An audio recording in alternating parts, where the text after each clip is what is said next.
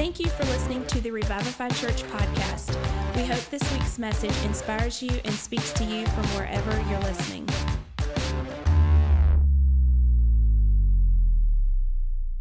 Let's get into this. In the last several weeks, again, we started a series on giving. We called it It's All About the Heart, uh, Generosity. Now, as soon as I said giving, some of you checked out because you saw dollar signs.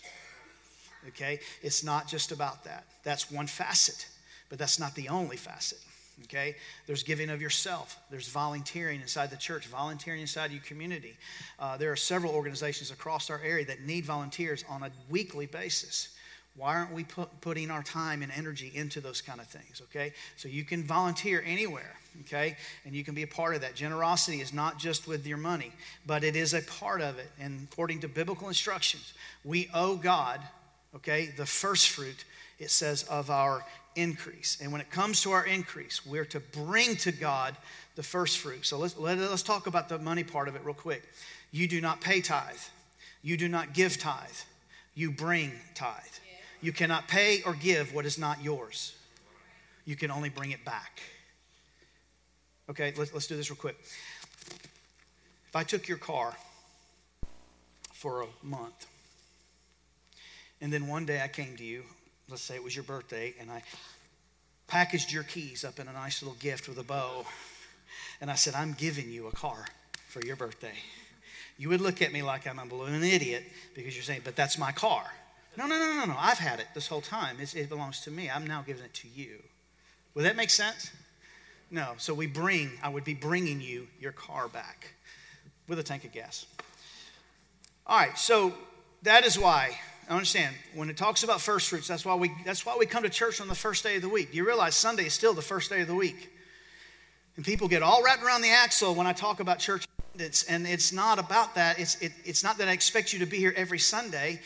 I, I mean, I do if you're if you're able to be here, okay. But if there's work, there's sickness, there's vacations, there's family issues, there's funerals, deaths, things, all kinds of things happen that pull us naturally away, and those are things obviously very very acceptable. Okay, so no one can be here except probably me every single Sunday of the year okay? And that's and even i'm not here every single sunday of the year. I've, I've missed a couple sundays with my wife being ill and being sick. She's not here today because of this.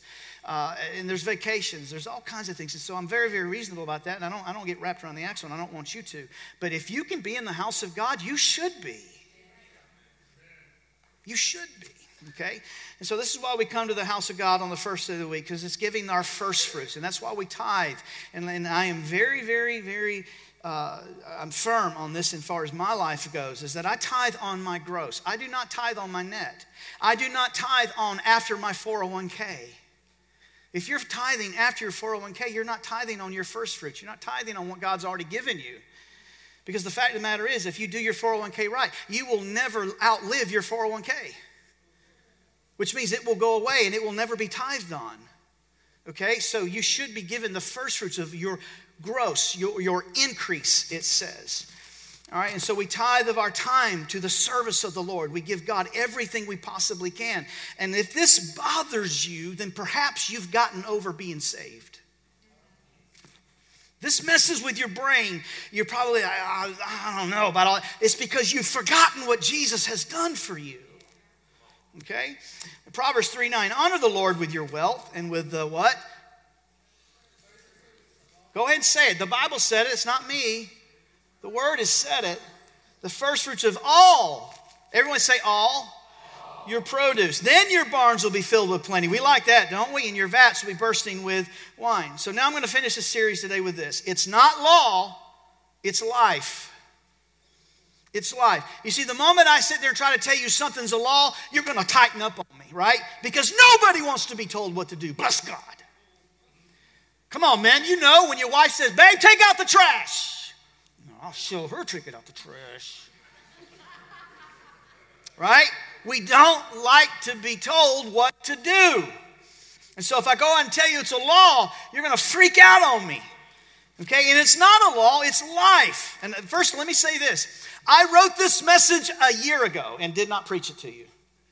Okay? I didn't minister this to you. I let this one stay on the burner for almost an entire year. I wrote it at the end of January last year. And so I don't want you to be tempted to think that this is a result of any conversation that I've had or any situation I've been in. It's not. This is something I wrote a year ago. It's something I studied a year ago, and this is a part that I wanted to add it to this series. Now, number one, you need to be taking notes on this. There are 500 verses in the Bible that deal with prayer. 500. There are 500 verses or so that concern faith directly. But there are more than 2,000 verses of scripture on the subject of wealth. Jesus talked about it 16 out of 38 parables. So clearly, from a biblical standpoint, we need to understand how to handle our wealth, how to handle our resources, how to handle our time. How many feel like you never have time? How many would like to create margin? Absolutely. Only about four of you. Great. That's awesome. We're going to make a great church. So, this is a clear, clear biblical uh, standpoint of which he bases a lot of scripture off of. And why? It's because wealth or money is a test from God. And how we handle our lives reveals our priorities, our loyalties, and our affections. And it directly dictates to many of us our blessings that we will or will not experience on how we handle our time, how we handle our volunteering, how we handle our tithing and our offering our giving, or how we handle with the opportunity to give when you're standing in line and someone is having to put stuff back because they can't afford it. Anybody ever seen that? What did you do? I hope you said, no, no, no, no, put that back. Put it all together. I got you. That's what we're supposed to be. That's what we're supposed to be. So, for the record, it's not about the preacher needing money. God's blessed me. God's taken care of my needs. I am a tither on my gross. I am a giver. I'm an offering giver. I bless people. I'll sit in restaurants, and if I see officers walk in and sit down, or, or our first responders, period, I'll take care of their meal, and they'll never know it's me. Why? Because I want to be a giver. I want to be a blessing to my community. I want to help everybody I possibly can. And as far as I'm concerned, no one in our church better be going through a foreclosure right now without us stepping in and trying to help or a repossession. No one should lose a house, a car, lose your electric, your gas, your water because you're going through a hard time. We need to know about it, and the people of God need to meet that need. Well, we give to give good money after bad. No, no, no, no, no, no. That's not for you to judge. It's for us to have the opportunity to give, to bless, and counsel through the bad times. Because every one of us have been there, have we not? Anybody ever been through a tight spot? No, not that you did, couldn't buy a cheeseburger, but you couldn't pay your electric bill. Couldn't make a house payment in time. Had to wait 15 days and had to work it out with a. Yeah. Anybody have missed a car payment? No. Don't lie to me. You have. God said 16 different times that the firstborn or the first fruit belonged to him. And it's a scriptural concept throughout the Bible. I've made mention of one of the most common arguments in, in the last couple weeks that people present when they don't want to tithe, and that is this. Get ready. Tithing is a part or under the law, and I'm no longer living under the law. I'm living under grace. Let's talk about that. Say this with me I don't tithe because it's law, I tithe because it's life. For those of us that don't tithe, it, that was hard to say, wasn't it? It's kind of tough. You see, tithing was never under the law. You can't find it anywhere in Scripture. In fact, it predates the law by several hundred, if not thousands of years. In fact, tithing was first recorded when Abel gave the firstborn of his flock, and Cain did not. You see, tithing continued from there during Abraham's time when he tithed to Melchizedek, a representation of Jesus Christ in Genesis 14 and also in Hebrews chapters 5 through 7. So, watch this the first fruits, the firstborn, the tithing principle is actually before Cain and Abel. And how? God told Cain or told Adam and Eve, do not touch the one tree, but you can have everything else. So they tithed the tree of knowledge of good and evil. So tithing was never under the law, it was never mandated by the law, it was actually predates. It predates the law. And look what happened when they finally touched that tree. This. Everything we are. because they touched the tree, and that curse has always been there. Now, he gave them stewardship, responsibility over the entire garden. And so today he does the same thing when he talks about our increase. When we tithe, we demonstrate faithful stewardship of our resources that he's provided us. So let's talk about this law question, okay? If something was right, let's just say it was the law. If something was right under the law, is it now wrong under grace?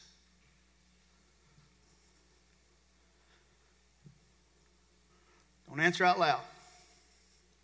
If it was right under the law, is it now wrong under grace? So let's say this you invite me over to your house, and while we're eating dinner, I noticed in the family room there is a beautiful 82 inch flat screen curved Samsung. That's my size, if anybody was wondering. I'm not sure where I'd put it in my camper right now, but it would, you know, it would look good. Um, and I, I, started admiring it, and it's 4K LED. And it's awesome. And I asked you about it. Yeah, oh, well, was given to me for birthday or Christmas present. Okay, good. Well, man, I'm going to take off now. All right. And so I go to the family room and I start unhooking that joker and I pick it up off the, the wall and I, and I put, and you start, you, well, what are you doing? Well, I'm, I'm just taking your 4K, 82 inch flat screen curved TV. But that's mine. I know. But that's stealing. No, man, stealing's under the law. I now live under grace. All of a sudden, now the law comes into play in our lives now, doesn't it? What would you do? I know it's a rhetorical question, but I mean, come on, think about it. You would stop me and you say, I can't. You, you, you, man, you can't do that. Yeah, I can. I'm under grace. I'm no longer under the law. I can do whatever I want to do. No, no, no, no, no. You see, tithing was never replaced according to Scripture. Giving of our resources was never replaced according to Scripture. Volunteering was never replaced because you got saved. Matthew 6 21. For where your treasure is, there your heart will be also. Notice it did not say where your heart is, there will your treasure be. It's quite the opposite. Why? Because many of us live this way. Our hearts follow what we treasure. And that's why tithing represents a test. That's why giving represents a test. That's why giving of our time, volunteering at the church, volunteering at the different centers across our community, that's why it is a test for every Christian. Here's why. Watch this. Tithing literally means tenth. You've heard this, you heard me say this before, or a tenth part. Now, watch this. Many of the things that the number 10, remember, tithing means 10, tithing means tenth or the tenth part. Many things in Scripture that the number 10 represents is testing. Let me ask you this How many plagues were in Egypt to test Pharaoh? 10. How many commandments are there? 10. How many times did God test Israel in the wilderness? 10. How many times was Jacob tested in his wages being changed while working for Laban? 10. How many days was Daniel tested in the chapter of the book of Daniel? In, in many chapters in the book of Daniel? 10. Matthew 25, you'll find 10 virgins that had preparedness tested. Revelations 2:10 actually means 10 days of testing. Jesus had 10 disciples. No, he had 12. I was testing you. So, throughout the Bible, tithing, the 10th part, is, is the ultimate heart test. Now, Malachi 3:8, will a man rob God? Yet you are robbing me. But you say, How have we robbed you? In tithes and contributions. You are cursed with a curse, for you are robbing me, the whole nation of you. Bring the full tithe into the storehouse. He didn't say give it to the person on the street, give it to the widow, give it to someone at the supermarket. No, tithing is to be brought to the house of God the storehouse, that there may be food in my house, and thereby put me to the test, says the Lord of hosts, if I will not open the windows of heaven for you and pour down a blessing until there is no more need. Is it possible to rob God? Absolutely, it is. By not bringing the tithe, the first fruits to Him, you're robbing God. So take the test. And here's the thing this is the only place in Scripture that God gives you permission in which to test Him. So take the challenge. Test God. Now, law versus grace. Here we go. Matthew 5 17. Do not think that I've come to abolish the law or the prophets, and I do not come to abolish them, but to fulfill them. So the law never went away, people. He says, For truly I say to you, until heaven and earth pass away, not one iota, not one dot will pass from the law until it is all accomplished. Therefore, whoever relaxes one of the least of these commandments and teaches others to do the same will be called least in the kingdom of heaven. But whoever does them and teaches them will be called great in the kingdom of heaven. For I tell you, unless righteousness exceeds that of the scribes and Pharisees, you will never enter the kingdom of heaven. So, again, the argument that, I, that says, I am under the law, therefore I don't have to tithe anymore, does not know their Bible. And for that, those that want to talk about only generosity and not tithing also doesn't know their Bible. The verse of Scripture clearly points out this the first First, the law didn't go anywhere, and that our righteousness must exceed the righteousness of the law or pick up where the law leaves off. Because every time Jesus pointed to an old covenant law, then he would say something that set a higher standard. For instance, Exodus 20 and Deuteronomy 5 says what? Do not commit murder. Jesus, under grace, says don't even be angry with your brother. Matthew 5. How about the verse of scripture in the Ten Commandments that says, Do not commit adultery? So try this, gentlemen. Honey, I am no longer under the law, I am under grace. So therefore,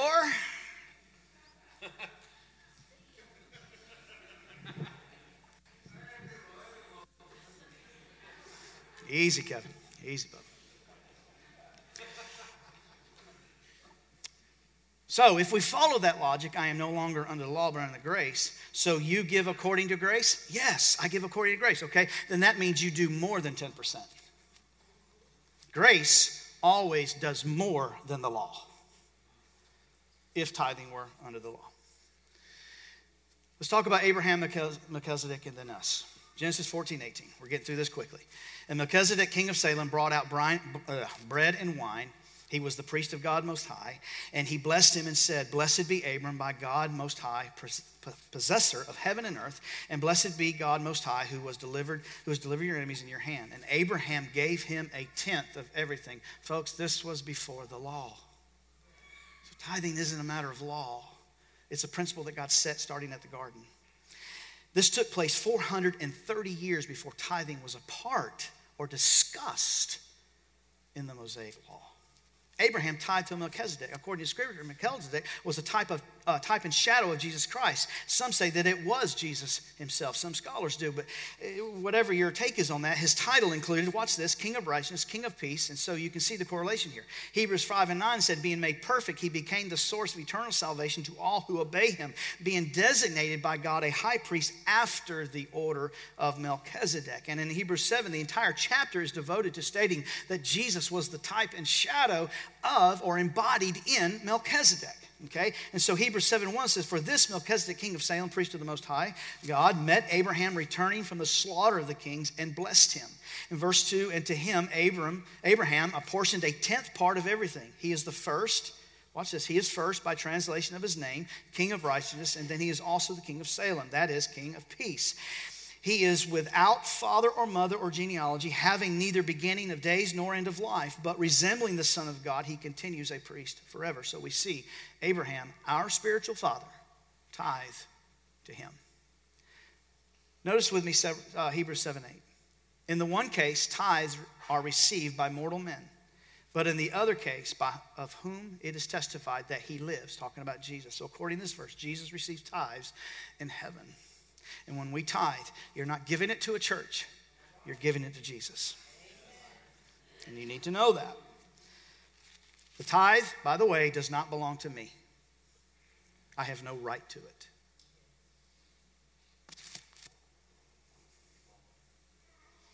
I'll let you think on that a minute. It is holy, though.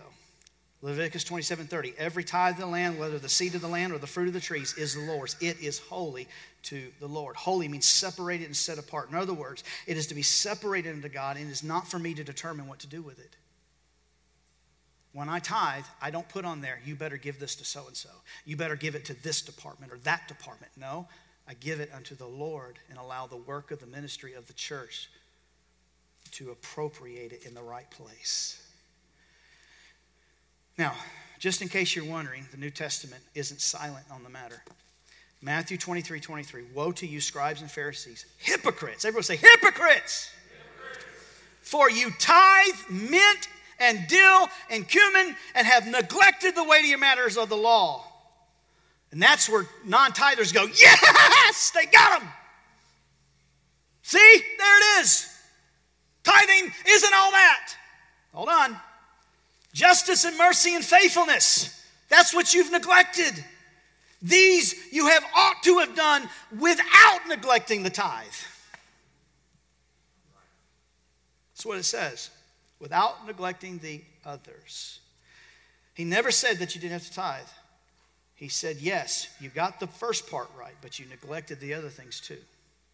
Jesus affirmed tithing here in Galatians 3:29, and if you are Christ, then you are Abraham's offspring according to the promise. Abraham tithed, he's our spiritual father, so therefore we ought to tithe. I want our church to be blessed. And that's why I'm teaching this. And that's why I'm, I'm, and it's the same reason I teach on baptism. Why? Because I want your sins to be washed away. Come on. I teach on the infilling of the Holy Spirit because why? I want you full of His Spirit. And we're okay with that, aren't we? Anybody want me full of His Spirit?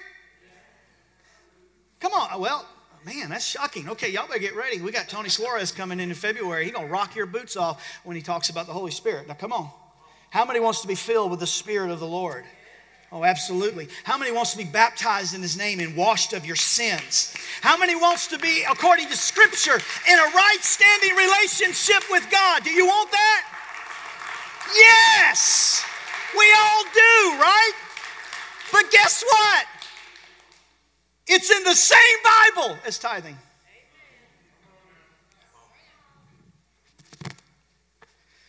Shoot not the messenger. That's Jason chapter 1, verse 1. Second Chronicles 31, 4. And he commanded the people who lived in Jerusalem to give the portion due to the priest and the Levites, that they may give them give themselves to the law of the Lord. And as soon as the command was spread abroad, the people of Israel gave in abundance the first fruits of grain, wine, oil, honey, and all the produce of the field. And they brought in, in abundantly the tithe of everything. And the people of Israel and Judah who lived in the cities of Judah also brought in the tithe of cattle and sheep and the tithe of dedicated things that had been dedicated to the Lord their God and laid them in heaps in the third month, they began to pile up the heaps and finish them in the seventh month. And when Hezekiah and the princes came and saw the heaps, they blessed the Lord and his people Israel. And Hezekiah questioned the priests and Levites about the heaps. And Azariah, the chief priest, who's, who was of the house of Zadok, answered him and said, Since they begin to bring contributions into the house of the Lord, we have eaten and had enough and had plenty left, for the Lord has blessed his people so that we have this large amount left. You see, when God's people began to tithe, God began to bless them so much that they had room enough not to receive it. They couldn't eat it all. And the more they gave to the Lord, the more they had. The more they had, the more they gave, until there was so much left. Everyone had what they needed. Let me ask you something right here. Does anybody have a financial need in this house right now? Don't be ashamed. Wow, we're a blessed church. Okay, I'll, I'll I, I, I have a financial need. I got more insurance and hospital bills than I ever dreamed of having right now. Thousands upon thousands of dollars that I'm waiting to find out if I owe or don't owe, or, but I know they're going to come after me pretty quick. So much for building a house.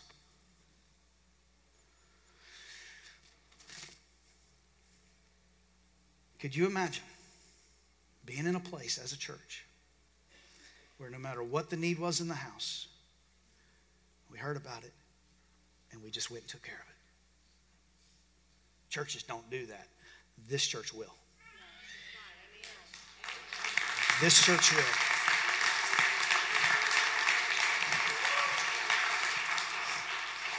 Well, I'm sick and tired of the preachers living in big homes and fancy cars. Let me caution you real quick. That's the spirit of mammon on you. Now, I ask myself the question when is enough enough? And right now, a 33 foot travel trailer is enough. I'm okay with that. April? Eh, I'm still working on her.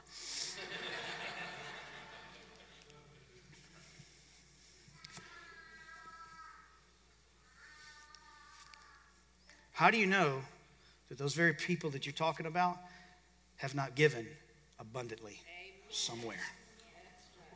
And here's the thing even if they hadn't, you think God's not big enough to handle their stuff?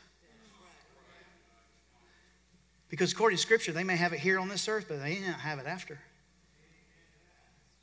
Okay? So be careful when you're judging.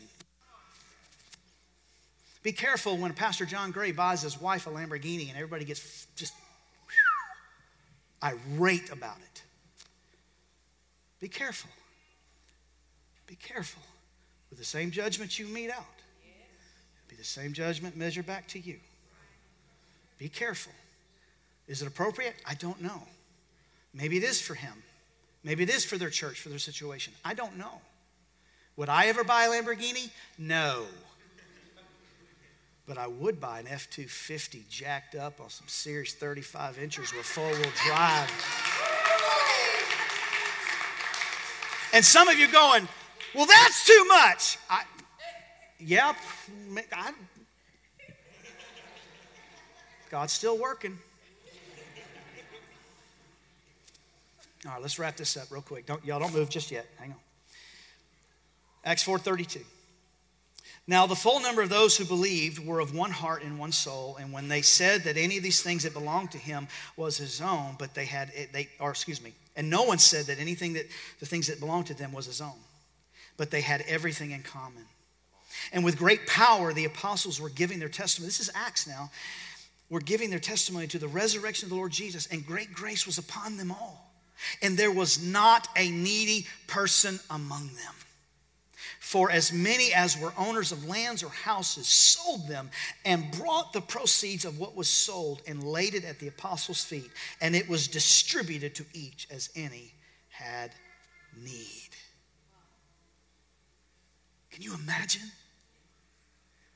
Can you imagine that we got such a spirit of generosity that the stuff we didn't need, we sold?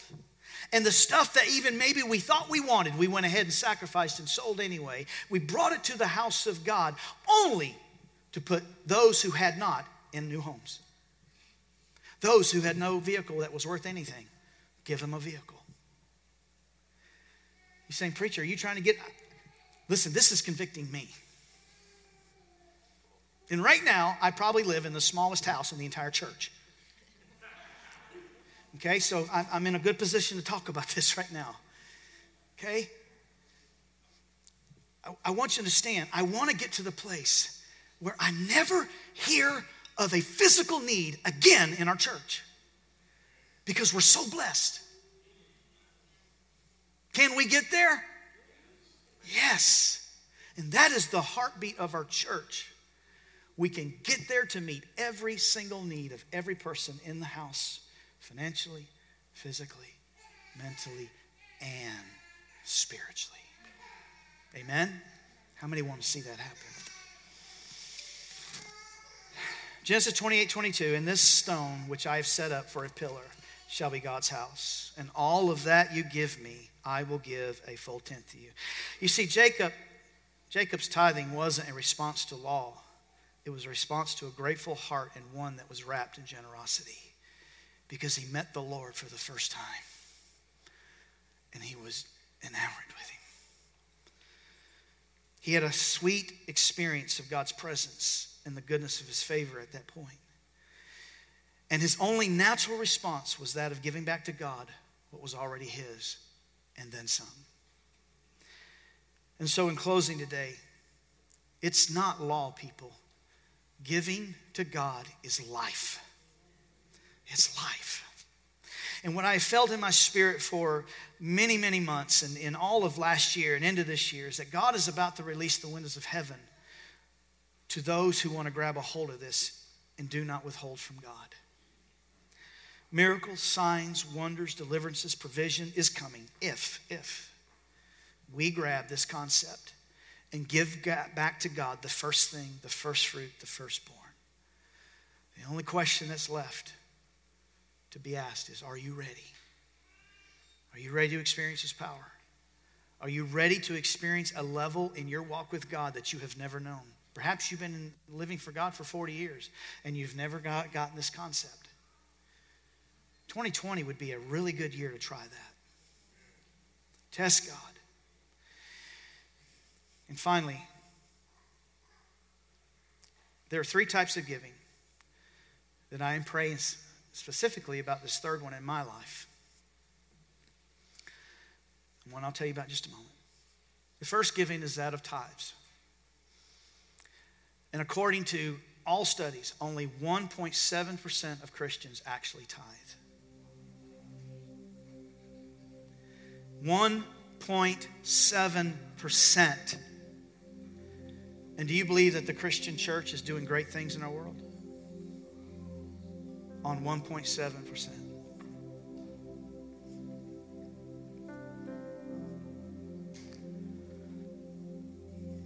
The second area of giving is offerings. Nowhere does it say that offerings have to come into the church. It says tithing goes into the church. But offerings can happen in the supermarket line. Offerings can happen when you find out your neighbor has a need and you go over and you meet that need. That is an offering unto the Lord.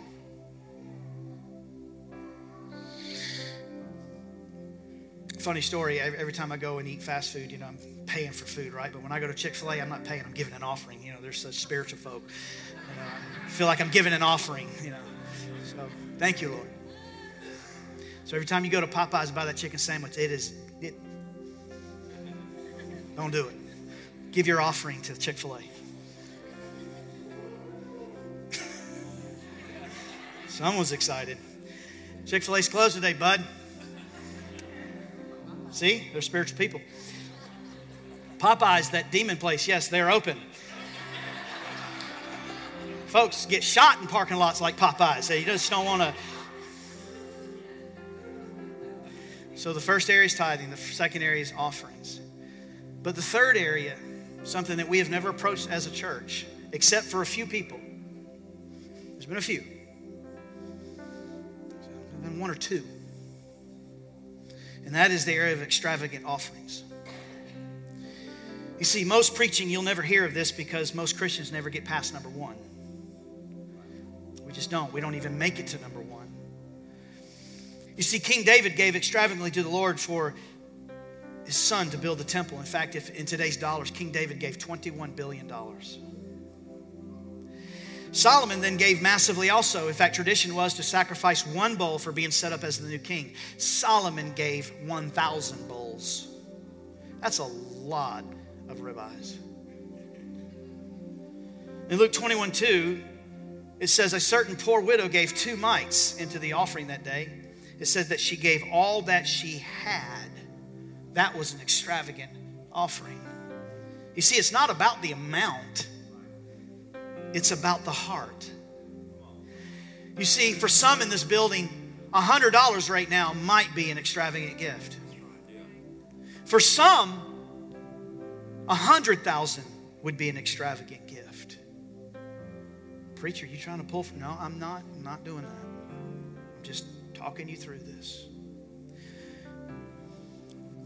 In Genesis 22, another extravagant gift was made on the hilltop that would later become Jerusalem. Abraham offered his only son to God. And that same hilltop became Jerusalem and became the same place where 2,000 years later, God would then follow it up with another extravagant gift, and that is He gave His only begotten Son to all of humanity. Should we offer any less? I want you to stand today.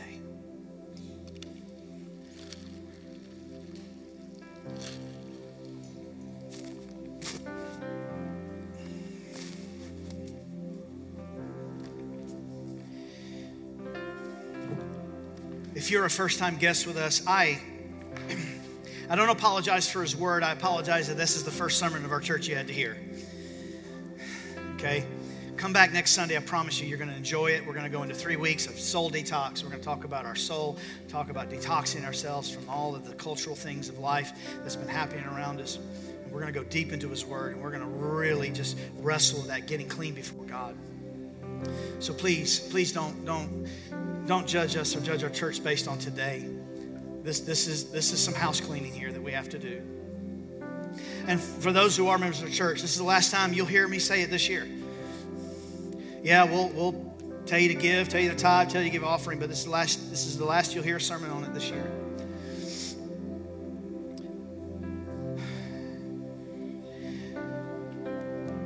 If you have a problem with what has been said today, First, I want to say it's okay. I'm not mad at you. I'm not upset at you. I, I, I, am not to come over, bless God, you know. Listen, if you think I'm wrong and you can prove it to me, you can show me scripture, I am more than willing to sit down with you and open up the Word of God and rightly divide His Word and let you show me where I'm wrong. And if I am wrong, I promise you I'll get up before the congregation and I'll admit it. I have no problem saying where I'm wrong. Our team knows I do that, our board knows I'll do that. I can learn from anything and anybody. But I would also challenge you that if you do come and you do see where you're wrong, that you also change. And that you also challenge yourself to step into that area of blessing that maybe you have not yet stepped into. I want to see our church blessed. I want to see our church be able to do amazing things for 2020. But let me end with this Malachi is the last book of the Old Testament. Malachi, at the end of Malachi, starts 400 years of silence to the people of God. And in Malachi, the Lord specifically through his prophet speaks of Jesus coming. And he kept and he's telling them, guys, get ready. Jesus is coming. The Messiah is coming. The one that's going to take away the sins of the world. Yeah, that guy, the one you've already heard about and all the prophets before me, he's coming. And what was the last thing that he told them they needed to do in order to prepare for his coming. And if they didn't do it, they would not be prepared for, they would not receive him. What was it? Malachi 3 Return to me all that you've stolen in tithes and offerings, so you'll be able to receive him. I don't believe that, preacher. Go read it for yourself. It's there, it's right there. Read any version you want to read, it's there. And here's what's, here's what's amazing the Jews did not listen. So when the Messiah came, the Pharisees and the Sadducees wanted nothing to do with him. So much so, you know, they played into the hand of God, so much so that they killed him. They killed him. But yeah, but that was the plan of God. Yes, it was. But guess who jumped on the bandwagon according to Jesus? The kingdom of heaven suffereth violence, and the violent take it by force. He was talking about the Gentile people who this message was not for us. They took it with everything in them, and they said, I'll give, I'll volunteer, I'll never get over being saved.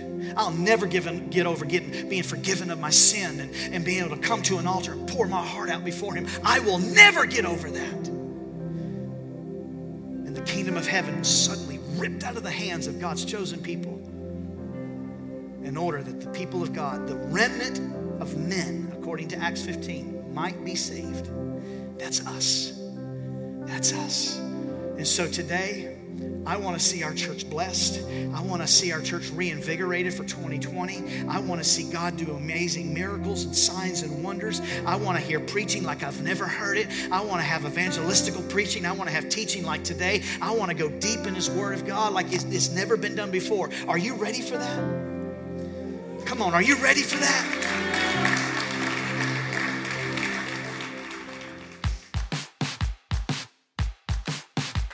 Hope you enjoyed this week's message. If you have any questions or would like to know more, please visit www.revivify.church.